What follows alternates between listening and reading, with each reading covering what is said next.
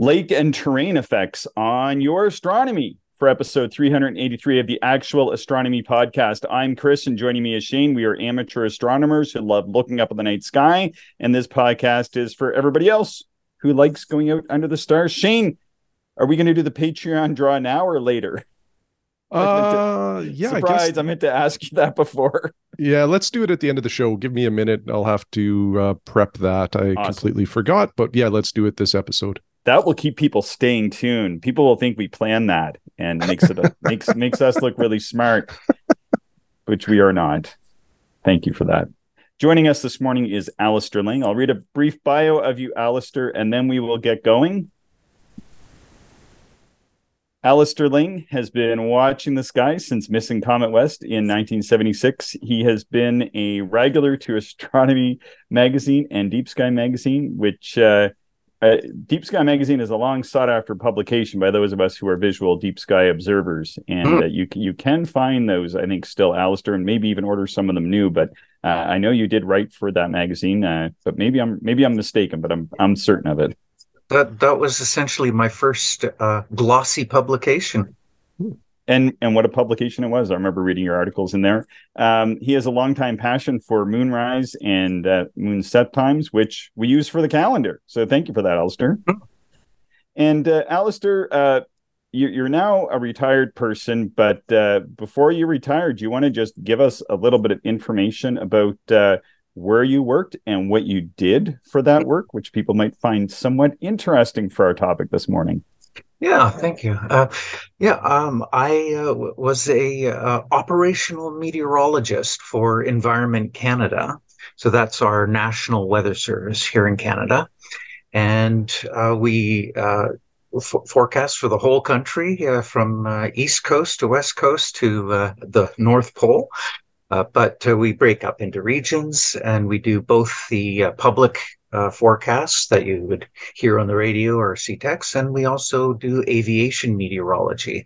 We do other sorts of uh, uh, long range meteorology and stuff too, but I was on the aviation side for quite a long time and spent a little time in um, Toronto, grew up in Montreal, and then um, came out to Edmonton.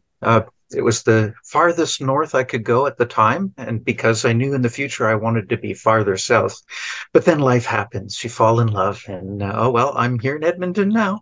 Uh, but uh, it, so it's on the, the western edge of the prairies, uh, not uh, uh, too far from the Rocky Mountains and uh, it's a, a, pretty reasonable place to do astronomy. Mm-hmm. But uh, one of my favorite little sayings is Canada is a stupid place to do astronomy. there, there's so much going against you all over the place. But hey, we live here, and uh, it's uh, in some ways it's sometimes not that bad. So yeah. we get a lot, of, a lot of good nights. Yeah. Well, being also being from uh, Eastern Canada, I guess if, if we're going to say uh, Quebec is, is sort of on the eastern side of Canada, I'm a little bit eastern than that even. Uh, uh, a friend of mine who, who I used to observe with in Ontario said, if if you observe on the very eastern edge of Canada, you have to really want to do astronomy to do it. yeah. So, oh yeah. So, um, in aviation meteorology, uh, the we've uh, forecast um, both regionally as well as for the site-specific airports. So, we forecast uh, the uh, base of any clouds, visibility, the wind for wind shear for landing and takeoffs, and also clear air turbulence uh, higher up. So that that's where I got a lot of my uh, experience in understanding the upper level uh, turbulence. Maybe but, we can start there, actually, uh, Alister. Maybe we can start there, and uh, maybe you could talk a little bit about um, turbulence as a uh, phenomenon. Yeah, um, turbulence is uh, uh, essentially the what happens when a nice smooth flow of uh, fluid, be and air is a fluid, uh, uh, acts just like water. Um, but with different properties, of course. Uh, but uh, when a, a, fluid flow uh, goes out and there's a shear, so stronger, faster flow in one area and slower flow in another.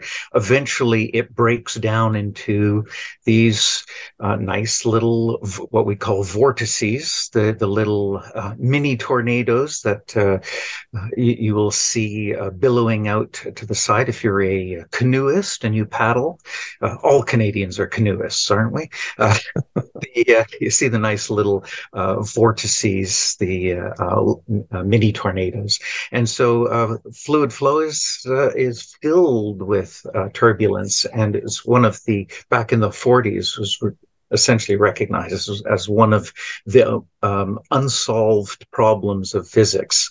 And uh, but hey, we have to deal with it, and we're we're not going to go too deeply here into um, the uh, the nitty gritty of turbulence, but it happens at all scales, from your uh, coffee cup uh, all the way up to uh, large billowing um, issues uh, up uh, high in the atmosphere. And usually with the atmosphere stuff, it's all about shear uh, up there. And so you can have shear from a curved flow. The inside of the curve is going perhaps uh, slower than the outside of the curve. And that uh, in so that that transition from slow to fast is where the turbulence suddenly the nice smooth flow will break down into these uh, vortices. And uh, so you can have shear that way and you can also have shear vertically. Uh, often the uh, airspeed aloft is much faster than the airspeed near the ground. And so as you get that difference in speeds uh, suddenly the nice smooth flow buckles. And uh, you can see it from a, a candle putting out, a, especially if it's a smoky candle.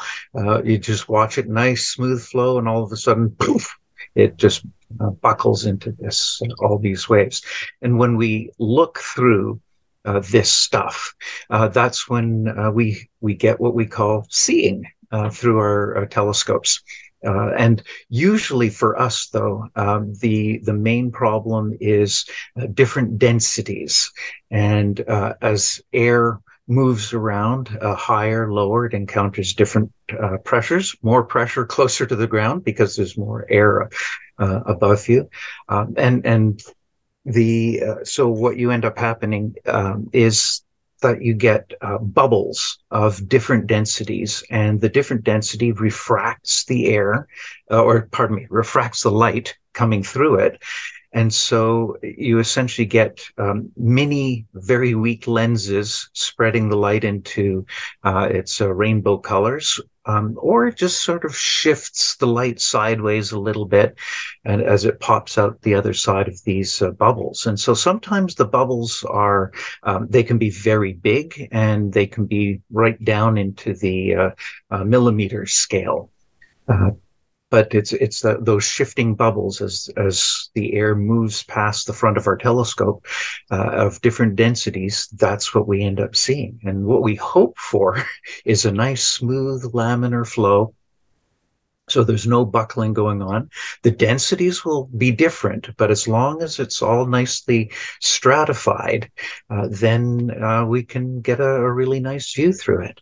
So, what does it mean uh, if it's nicely stratified, and and what is laminar flow? Can you just because I I know what laminar flow is, but I don't really know what it means to be well stratified. Can you just explain those two terms for the listener? Yeah, sure. Okay, so um, laminar uh, if any of you have laminate flooring you, you, you might know what that means. It's the same root. Uh, laminar is essentially the, the the latin root for layer. So if you have a, a think of a, a birthday cake with different layers if your air is flowing like that so that your uh, your icing layer is nice and even and then your cake layer is nice and even and then your top icing layer nice and even if it's like that, that's what we call laminar flow. So everything's uh, moving very smoothly. Uh, a gentle stream moving over uh, just uh, light pebbles, uh, where you can see through the stream down to uh, the the bed of a shallow river.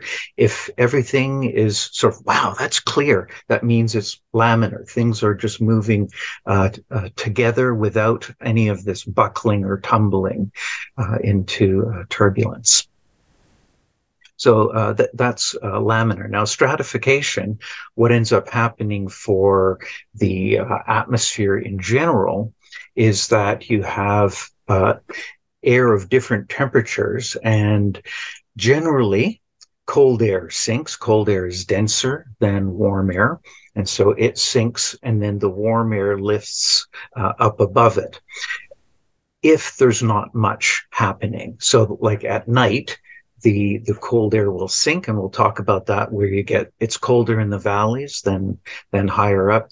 And the the and so that it will be a um, excuse me what we end up calling an an inversion. The temperature is cold at the surface and it's warm above it. And that actually ends up being a stable situation. So we we do call uh, when we look at the uh, stability of the atmosphere, we have uh, stable situations where it's cold below, warm above, and then we have unstable situations where it's warm below, cold above. And what ends up happening there is the uh, something that is uh, think of we we tend to think of things in cubic meter size. It's easy to visualize, but the, the scales are all over the place. Uh, so imagine a cubic meter of warm air and it's surrounded by cold air. Well, the warm air is less uh, dense, and so it will actually uh, float in that cold air. And so it moves up.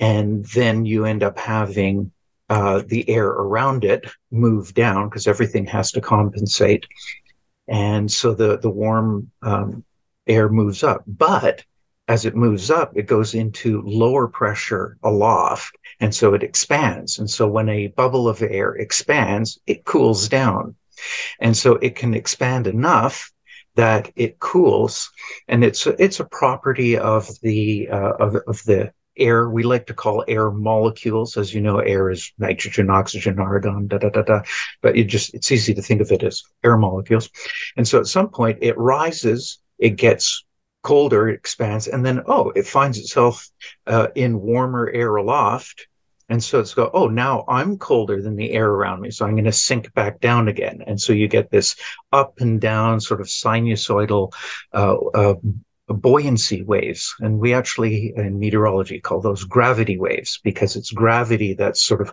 the restoring force of mm. uh, the, the, these buoyant bubbles that go up and down as it, so it's hot, it rises, it cools, it expands and cools, then, oh, it's too cold, and then it comes back down again.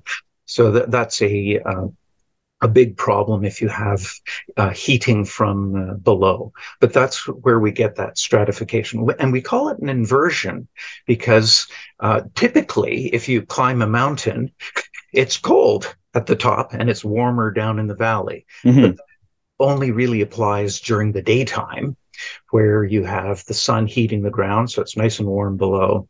And then, well, the atmosphere eventually gets colder because it's uh, the top end of it is uh, out, out, there just a few degrees above absolute zero, uh, up at the, the top levels.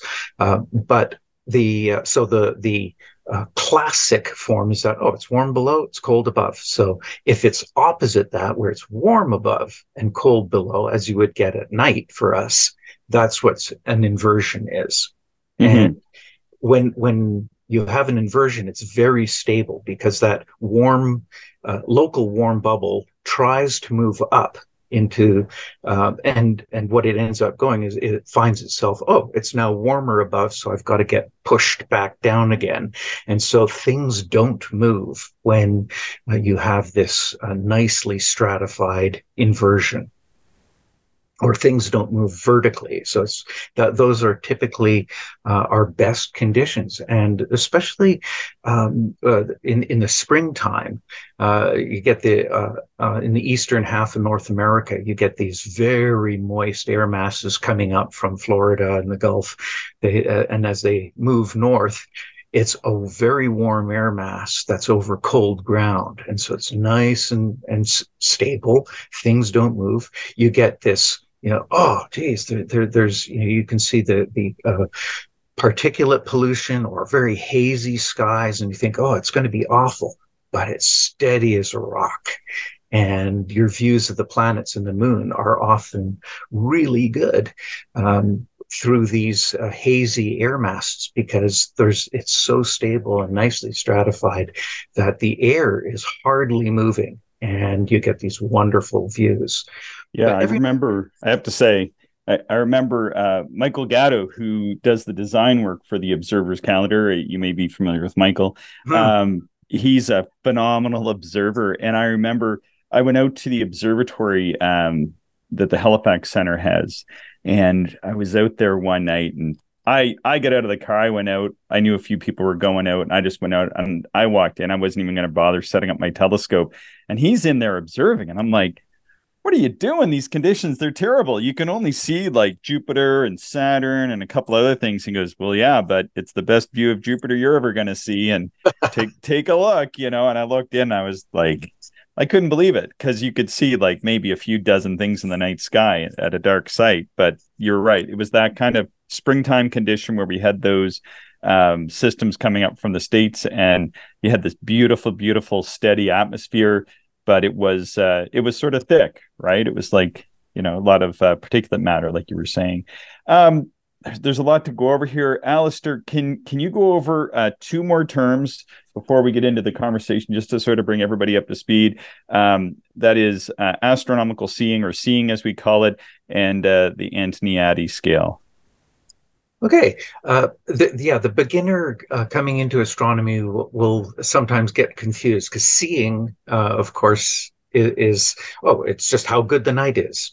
But for us as uh, uh, experienced amateurs and uh, into the professional, um, seeing is related to what we mean by turbulence. So the the big trouble, of course, is how do you measure this stuff? And the uh, the more modern stuff that started uh, more than 100 years ago uh, was just looking at uh, how many arc seconds the seeing is. So a star uh, can be, as we all know, are point sources because they're so far away.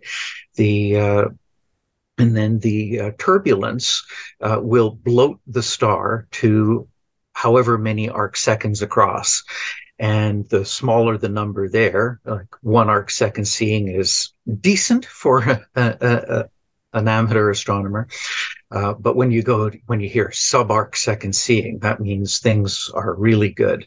Uh, now, uh, one of the observers, and I didn't get the date on Antoniadi, uh, but a very uh, well-known planetary observer back in the day, mm-hmm. and he essentially classed the seeing into uh, five categories, where one is really poor seeing, and five out of five is really good seeing. And so he would uh, talk about uh, the amount of details that you can see, and th- so the those two sort of measurements are um, different ways of looking at uh, the same beast in terms of how much detail you can actually see.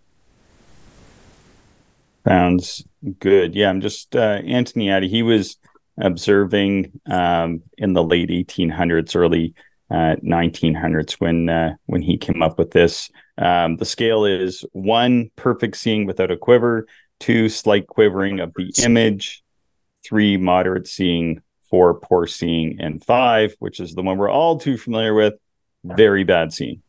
Oh, I had it backwards. My apologies. so yeah, just just and I know we're we're just having a casual conversation trying to do minimum prep. I just I just looked it up there while we were chatting just so we're all yeah on the same page. Okay, let's uh let's get into this now. Let's let's get the gloves off here, Alister, and let's chat. So uh our conversation started because I've got a place here on uh, in a valley ish. I'm sort of towards the top of the valley, and what we were talking about was uh, what it's like to be in a valley on a lake, and sort of maybe towards the uh, ridge top and the uh, the mixing of of the air here. Maybe I'll just give you a little bit of my experience first, and then we can kind of riff on this. How does that sound? So where I'm at is uh, is in it's a valley, but there's a lake in the bottom of the valley. The lake varies between one and three kilometers across. The lake is almost 100 kilometers, uh, sort of in total length, and then um, the, the one of the interesting parts about this lake is it's not very deep. I think the deepest spot in the lake is around 60 odd feet. Um, so it's not a super deep lake, and there's a lot of shallows in the lake. And because of that, the thing that I've noticed is that even when I start coming out here to stay in the spring, um, up until about the 1st of May, uh, that lake is pretty much frozen solid um, with up to eight feet of ice depth. The ice depth last year was eight feet. Oof. And yeah, but here's here's the wild part is being from the Maritimes and out east. Uh, you know, if there's ice on a lake, you're not going to be swimming in that lake for a long time. For a long time. Here, I've seen ice on the lake on the first of May, and I've seen people swimming in the lake on the May long weekend. Uh, and and I've gone down and put my feet my feet in the lake because I couldn't believe people were swimming. And it wasn't that cold. And I think because it's shallow, there's not that much motion in it. And when it warms up here, it warms up. So it goes from being like last year, it was in the minus 30s. And a month later, we were into like the plus 30s, uh, which might sound unbelievable, but it's kind of the way it is here. And uh, yeah, I think just because of that shallowness, the the changeover happens over a period of weeks, uh, not even hardly a month. And and again, um, over the past uh, couple months, I've I've kept close tabs on this, and uh, back into late October, we were having very warm weather, as warm as uh, mid to high twenties, which is probably about the temperature the lake was at, and then um, by the seventeenth, nineteenth. Uh, range, uh, the lake had started to skim over pretty good, and by the 23rd, uh, 24th, it had about six or seven inches of of ice over much of the lake. And now people have their uh, fishing shacks out there and people that are driving cars on it and stuff. I mean, it's uh, it's got some pretty good depth to it. So that's over the course of uh, six weeks. It went from being uh, positive twenty ish to being uh, so much ice on it that you can you can drive like a uh, like a Toyota 4Runner. I saw a Toyota 4Runner on it yesterday. So yeah. Yeah, and and that's actually a slow freeze up for us because exactly. often it's you get a, a much harder uh, uh, opening of the freezer and it's minus 25 and, and the ice forms pretty quickly. But uh, yeah. yeah. So, what kind of impacts from the weather as as somebody who's who's just finished building an observatory here on top of a hill at the uh, sort of uh, at the top of the ridge of a valley with a lake in the bottom. What kind of uh, impacts can should I sort of expect to experience in my observing here? Yeah, that's a re- really good point. Uh, trying to figure out a nice site for an observatory, and there's uh, pros and cons for for everything. Uh, the the big thing about say uh, finding a ridge top is it's going to be exposed to the wind. So wind there is is your your really big issue. Yes. the um, now when you go into the uh, bottom of the valley, that's where the the cold air pools. Mm-hmm. So imagine just uh, pouring water, water onto a topographic relief um, model and it's just well the water finds the lowest points and that's what happens with the the colder air it's more dense it will uh, as as the ground cools uh, in the evening uh, the air gets colder and then it just starts flowing towards the lowest spot. Now, the other thing that happens is uh, because it's colder, it's going to be closer to the dew point or frost point of the air. So mm-hmm. the air in the valleys is always uh, at night uh, more humid than the air uh, higher up. So that's another uh, slight advantage of the ridge top is mm-hmm. that the air will be overall uh, lower humidity than the uh, one that's uh, lower down. That so, explains. Before you go further, I want to say that does explain uh, several things. Um, one of them is in my selection of of the site um, when we were first looking for places. Um, out of all the other locations we looked at, this one had the most cactus on it. So it's it's definitely a drier spot. Yeah, and and of course, you know, people who do live in valley areas will go, "Oh yeah, fog collects yeah. in the valleys in the morning. And so, yeah, that process is happening uh, all night. And it's something we call drainage flow. Mm-hmm. It, it's just, yeah, just water well, thinking of water going downhill, well, air goes downhill as well. So, uh, yeah, you, typically you don't want to be uh, anywhere near the bottom of a valley because you'll be fighting dew uh, like mad. Uh, yeah, so that that's an issue there. Yeah, uh, we've noticed that once like there's there's a few levels to it. We're on like there's the actual like pure top of the ridge. We are just sort of down maybe um the top of my observatory is probably 20 feet from the top of the ridge and then it kind of goes down another step and then goes down another step down another step and then down another step and then that's where the lake is. Yeah. Um, so uh, among the things that happened with uh, the the drainage flow uh, and we're t- i was talking with uh, mark ricard uh, one of our observing buddies out uh, in quebec. I know mark yes he's and, a listener to the show yeah and uh, he was telling me a little bit about the topography around his place and how the the seeing uh, kind of um, what ends up happening is that in the early evening the uh, flow drain that drainage flow uh, will start from the higher terrain. Uh, he's got uh, the uh, Laurentian uh, mountains in mm-hmm. Area, um, so older, um, more smoother uh, mountains, but nonetheless the uh, quite uh, decent hills.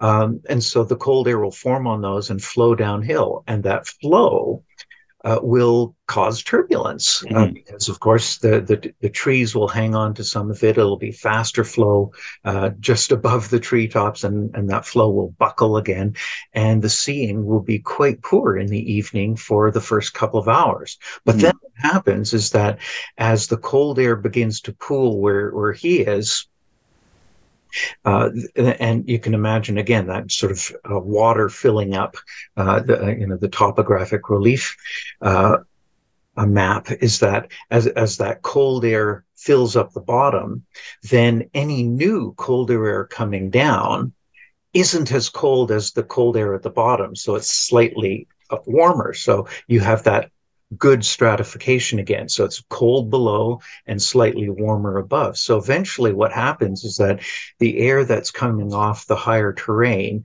is warmer than the cold air that's pulled down. And so it kind of skips across the top of that colder pool. And all of a sudden, oh, it's uh, the seeing is actually really nice.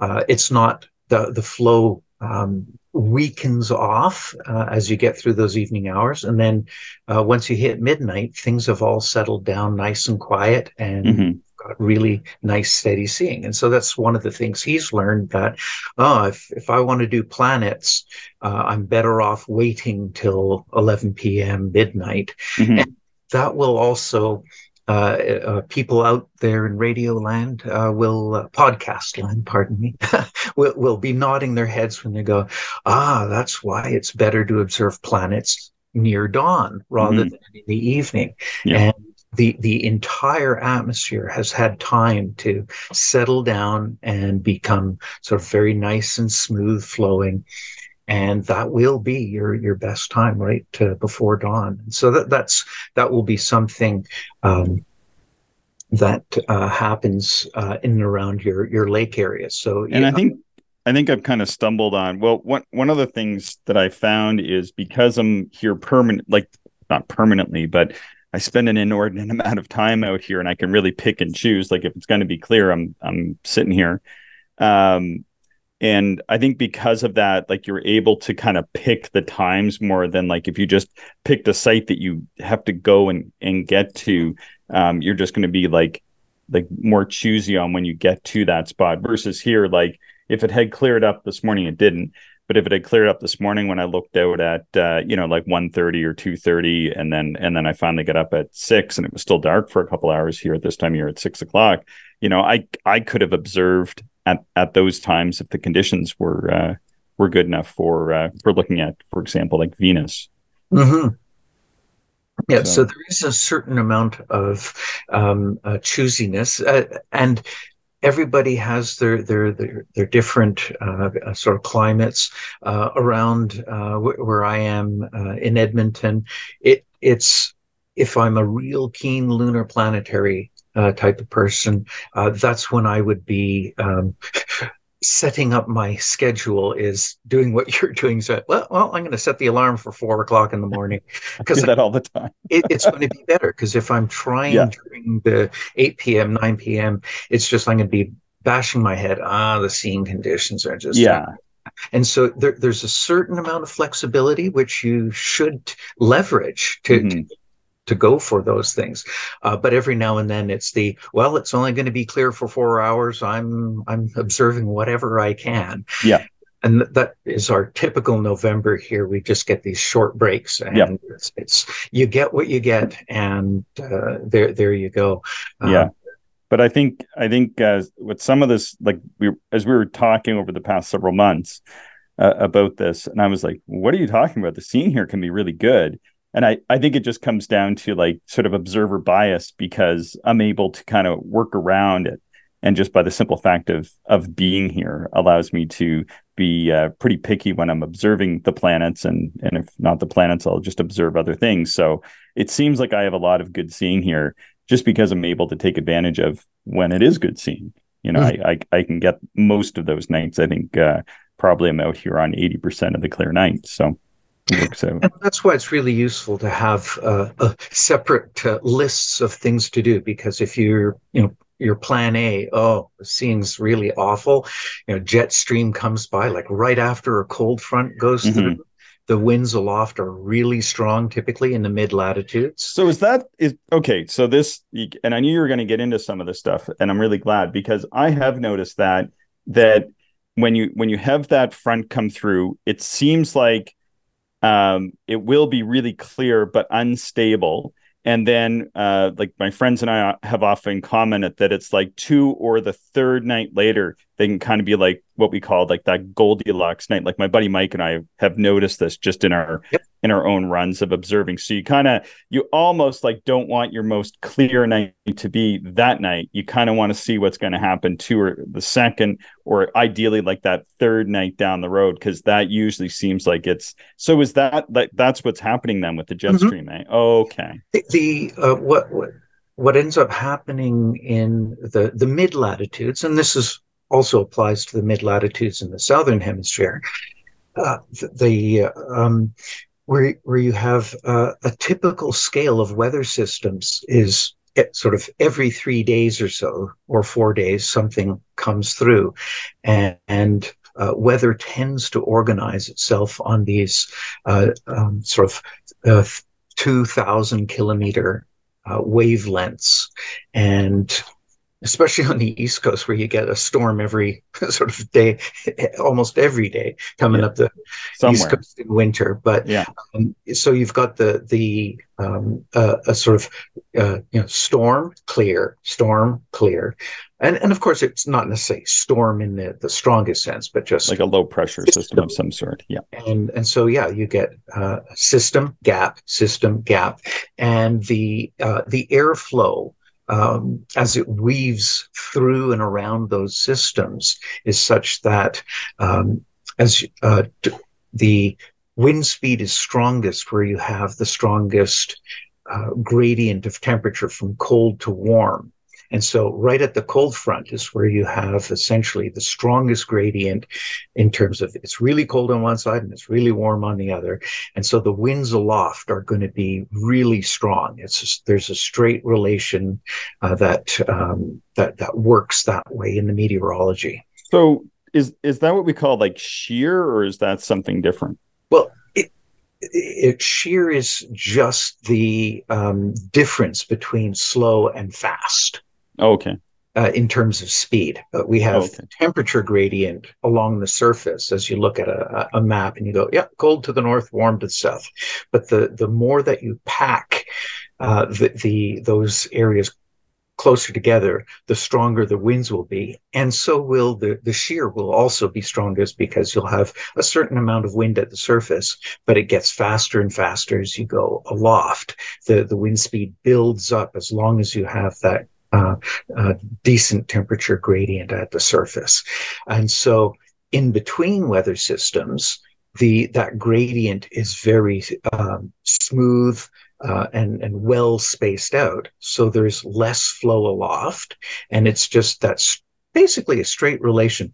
This, the faster things go, the more likely it is to be turbulent. It's not a one to one relationship, but uh, we end up um, when when you do the sort of statistics of turbulence, and and that is an appropriate terminology, you find out the faster things go, the more shear there is, the more turbulence, and then so we get this opposite in between the weather systems. The gradient is weak, the shears are weak, the flow is slower. There's going to be less turbulence. But I've seen some conditions where I've got, oh, look at this. We're, we're the air buff is hardly moving. This is going to be a night of good seeing. And it wasn't. And it's just like, man, it's like sometimes those, again, the scales are such that, oh, even with light flow, you can have turbulence, but it's just if you're um, playing the probabilities, the lighter the flow, the less turbulence you have. So, that, so yeah, right behind a cold front, foom. Uh, it's, um, but that's often where you get the best transparency. Mm-hmm. Mm-hmm. So sometimes it's like, okay, I'm shifting into wide field mode and lower powers. Yeah, uh, going for my fainter extended objects, and uh, yeah, let's not worry about double stars. When you, yeah, you walk outside. I've done that, and, and it's just like, oh, even Jupiter is twinkling. it's like, oh boy, it, it's going to be awful. Yeah. So basically, with really good seeing, people can use those higher powers in, uh, you know, for your planetary observing, um, and for different types of observing. Like you were saying, you don't necessarily need the most transparent skies for. If the seeing is really good, you can make some really good uh, planetary observations. Uh, but when that seeing is is poor, or sometimes what people will call super fast seeing, then uh, you know, then you can take those powers back, but your transparency. Um, is often pretty good on those nights. So then you're doing like your lower power wide field observing. And uh, being from the East Coast, maybe that's why I like low power wide field observing so much because the scene can uh, tend to be rather poor out there. Yeah. Now, getting to your lake uh, uh issue, uh, one of the things you'll find is that um, in spring, that will be your um, early spring when, when the mm-hmm. lake is frozen. That will be your best uh, condition because again, okay the the uh, well, for one thing, uh, the lake is smooth; it's not rough, so any remnant wind coming by isn't going to be buckling and turbulent and gusty as it goes. It's very smooth right it's now. Smooth. So if very you have a flow f- from the ice, and what the ice does, of course, is chill the air next to it, so it mm-hmm. becomes stable. So you get that nice stratification, uh, and so uh, that flow from an ice covered lake is going should be really really good because so every- okay I, am going to keep cutting you off here because i have more questions um, because i'm out here observing i've been out here the past two weeks and i noticed this and i do a lot of observing here typically at night uh, on a night that has uh, very clear and transparent skies uh, I've noticed in the past that it can get like the temperature tends to plummet pretty good. Okay. Mm-hmm. And so if it's like I don't know, whatever in the summer, maybe 30 degrees. I mean, it can get as cold as like seven or eight degrees. All right. But then I noticed the past two weekends, um, we're starting and it's like, uh, well, last night we started, it was minus six and it didn't even drop one degree an hour. It was dropping like, and I was like, whoa and at, at first it was a little bit unstable but we did uh, we did take a look at saturn and jupiter and kind of came back to jupiter at the end. And i mean we could start to see quite a bit of detail there. I, and I, am wondering now if the ice is sort of playing uh, a part of that because i've also noticed that sometimes it can be a little bit warmer here even than in like the surrounding areas. It might be two or three degrees warmer but it, it's just not quite plummeting as much. I wonder if it's sort of helping keep this area kind of maybe closer towards that zero mark or something and not allowing the temperature to continue to dive the, yeah, the, the, uh, the, there are other um, subtle effects going on uh, when um, you, you get uh, th- this uh, cooling uh, happening at night. Uh, but yeah, when when temperatures are not changing all that much, um, well, you've got a, a radiation balance, and mm-hmm. of course, this is um, the, the, the word is not nuclear radiation, but just the radiative transfer of heat. Mm-hmm. And it's when something is already fairly cool, um, it, it, it well, it, it can't get quickly uh, that much uh, colder. Uh, and and so you, you'll um, when yeah we're in this sort of well the high is minus eight and the low is minus 15 it's just like yeah. well that's great it things hardly move good seeing yeah. um, but in uh, when you started to get into autumn that's when your lake temperature is you know great for swimming in, mm-hmm. in in the chill autumn air. Um, but uh, now, as the the air around your ground or uh, around your observatory starts to cool, it mm-hmm. goes over the lake, and the lake is hot, mm-hmm. relatively speaking. And so mm-hmm. all those bubbles of warm air are going to be rising off the lake. It becomes an unstable situation. There's a lot of mixing, a lot of very different um, uh, uh, densities of air. And so if you're looking across the lake in autumn, the seeing is pretty much guaranteed to be awful. Or if the wind is coming from the lake and blowing across the observatory, it's bringing all the that turbulent, um, uh, very highly varied density across mm. you. And this essentially you have to look opposite if you want better seeing, uh, to look uh, downstream uh, of uh, of where you are, and and you might just have to um, suffer through those few nights when the wind is coming uh, yeah. off the lake. Yeah. and then we, we, get you know similar kind of um, problems um, with the the terrain. Uh, it, again, you get you know closer to the ridge top. Um, where you get that mechanical turbulence of the air coming across the ridge and uh, uh, buckling as it think of uh, the the flow around your car, uh, where mm-hmm. you see uh, the way the behind trailing behind the car, it's all turbulent, but on mm-hmm. the front side, it, it's uh, nice and smooth. And so that's where observatories, the big professional ones, like to be mm-hmm sort of on a mountaintop, but towards the leading edge of a nice, smooth, gradual slope. You don't want uh, to be on, on, the top of uh, you know a scarp where you have a very sharp change mm-hmm. in, uh, in, terrain. Yeah. Um, and, and so that's our problem further west, closer to the Rocky Mountains. Uh, you've got the, the, the fast air coming across uh, the Pacific over the mountains, and it's just uh, as, as, the air comes across, and uh, we get classic sort of three arc second seeing. It's like, yeah. But if the flow is from the south, then we're coming across the prairie lands, and oh, hey, good seeing. Yeah, my my dominant flow. I mean, almost every night I observe the the wind is pretty consistently from the uh, west northwest, um, and that and it's usually there's a bit of a breeze. Even though, like right here where I'm sitting is only hundred feet away from the observatory, um, I there's like a little bit of a breeze, but you can't really tell where it's from. But if you walk up to the observatory, it's just like whoop. You just know exactly uh, w- what direction it's coming from, which is almost always in that sort of uh, west northwest direction. Cool. We're getting uh, a little short on time. I, I've been kind of asking a lot of questions here, Shane, because I'm pretty interested in this. Uh, I just want to make sure you had the opportunity to hop in. No, I've been enjoying the conversation for sure. Um, it explains a number of things uh, you know that I've encountered for sure in my observing days and uh, helps a little bit I think with planning future sessions. So um, I'm intrigued also a little bit now by kind of the early morning planetary observing. Uh, Chris and I are very much opposites. I'm not the guy that sets my alarm for 4 a.m., but this gives me a more compelling reason, I think, if there's, you know, particularly favorable planetary observing you know oppositions or whatever it might be that uh, you know I may start to set my alarm for a little earlier uh, just to take advantage of that better seeing. So um, anyway, nothing really to add though.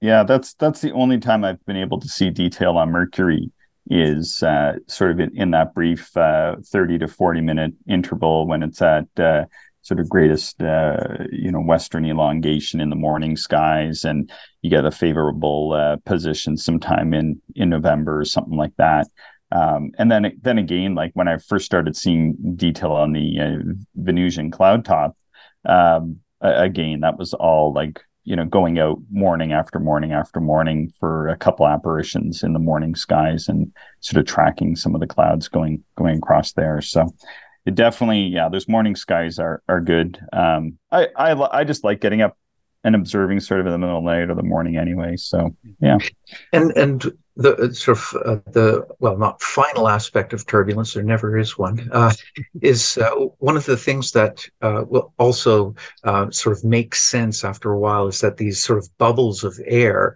Um, they often end up being about sort of four to five inches, that hundred millimeter uh, range.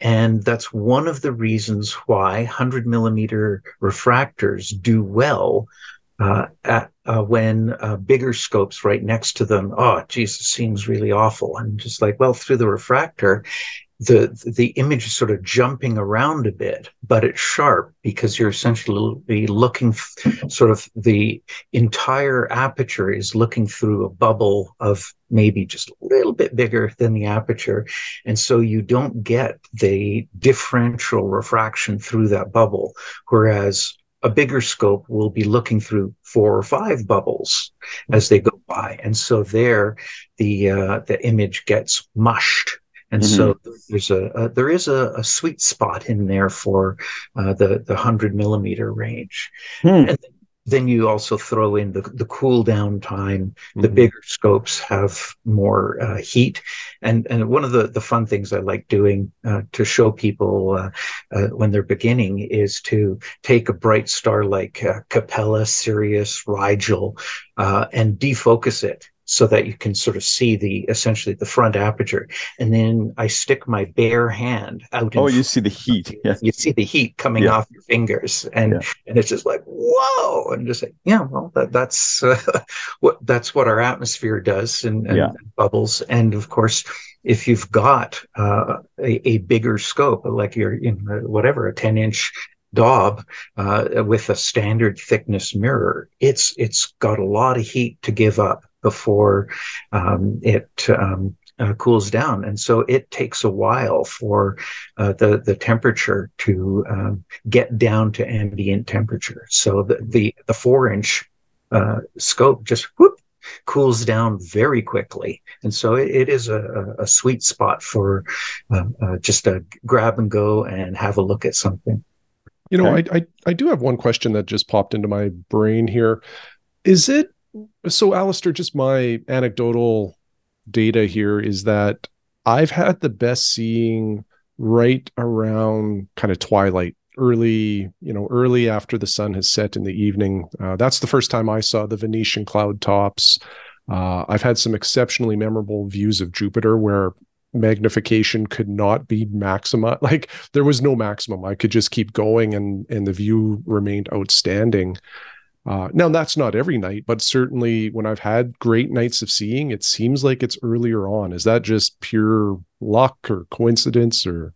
It's more likely to be related to having that uh, warm air over the cooler ground. And so, uh, was it, uh, well, it, it's one of those, it's either typically in spring when the ground is mm-hmm. already cold, it hasn't had a chance to red up. Or um, sometimes in autumn, as long as you're not by open water, uh, we can have this warm air that's being heated, you know, in Montana, Wyoming, Utah, that comes up, and so that warm air is above the cooler air that's uh, over the uh, Canadian prairies, and so again, we're into that stable uh, situation. So you can have good seeing uh, in the evening, but generally, uh, it's you've got to wait until uh, in, into September before you start getting those uh, real nice uh, seeing. Yeah, I mean, we had one. Uh, I was watching um, Galilean um, mutual phenomenon. We don't get those for another three years, uh, but this is when the um, uh, the moons like Io, Europa, Ganymede, Callisto, they actually move in front of each other or occult each other or they cast shadows. And I had this one where oh, Ganymede was going to be casting its shadow on Europa. It's, oh, this is this is going to be neat. You just expect to watch Europa just sort of slowly fade into nothing. it disappears completely, and then pop back up uh, over the course of a half an hour. And I was uh, um, set up and just like, okay, and then oh, seeing's good. let's uh, let's put on the you know medium power. Ooh, yeah, still good. Oh, throw on a Barlow. Wow, still good. And just like, uh, uh, well, let's Barlow my uh, four millimeter and see what happens. And just like, I can see the disc of Europa. Holy smokes! You know, yeah. and I was just just getting pumped. I'm, I'm getting tingles just thinking about the situation, and I was just like, oh, I am going to be able to see the you know arc of um, Ganymede's shadow, just like a, a, lunar eclipse, as you see the Earth's shadow crossing. It's like wow, able to see that. And then all of a sudden, the scene just completely crapped out, and I had to go back to sixty power. Oh, oh yeah. Just, no, no. so it was just like, oh, yeah, 20 minutes uh, too, too early was this uh, absolutely phenomenal, phenomenal scene. And then it just like, boonk. Yeah, it, it, it buckled and uh, it was lousy after that. Well, thanks so much for this, Alister. Um, I, I don't mean to cut you off. We did talk about the fact that we could have a many, many episode um, series on the weather. Perhaps, perhaps we'll uh, eke that out over over the coming years because uh, it's it's one of those things if if people have uh, any questions about the weather maybe we'll ask they can uh, write in and uh, we can consult with you our our listener and expert uh, meteorologist here for the show mm-hmm. that'd be great yeah we can do that yeah thank you so much for this um, Shane, do you have anything to add to this show? I know we have some housekeeping to attend to for our prize winners. Yeah, why don't we get into that, Chris? Let's um, get in. So, as we mentioned on previous episodes, we're doing a RASC uh, 2025 Observer Calendar giveaway. 24. Oh yeah, 24. I uh, because of work with fiscal year, I'm, I'm thinking fiscal year 25 is coming up. but uh, anyway, you're right. 2024. There we go. Um, so we did a random draw live on this episode actually, and uh, I'll announce the three winners. And what's kind of interesting, Chris, is we've only done a few giveaways on this show and we already have a repeat winner now. so here we go. Um, so congratulations uh, to Mark Knoll, uh, Andrew Peters, and Josh Napke. I, I hope I'm pronouncing that correctly. Uh, thank you very much for your Patreon support. Thank you to all the Patreon supporters, as always. Uh, we really do appreciate that. And uh, hopefully, these folks appreciate the calendars. Yeah, thanks so much for your Patreon support, folks. And like Shane said, it was just a draw. And we did give away two other things. I have to get in touch with those uh, listeners as well. So we're really giving away five things. Uh, a lot of people have had a chance to to enter the draw one way or another. So with that, I think we'll conclude this episode unless people have something to add. Thank you very much. It was fun. Yeah, thanks so much, Alister. And thanks to the listeners for listening. Uh, just a reminder we will be taking a break over the holidays this year for the first time in the three years we've been doing the show over the holidays. Uh, we'll be back on January 1st with our objects to observe slash observers calendar for the January 2024 uh, seasonal start. And so uh, if you have any show ideas, observations, questions, in particular, questions about weather and astronomy, you can write into actualastronomy at gmail.com and we'll be happy to answer them or find an expert like Alister who can. Thanks for listening, everybody. Thank you, everyone, for listening, and we hope you enjoyed the show. If you are interested in more information, would like to contact us, or if you would like to support the podcast, check out our website, actualastronomy.com.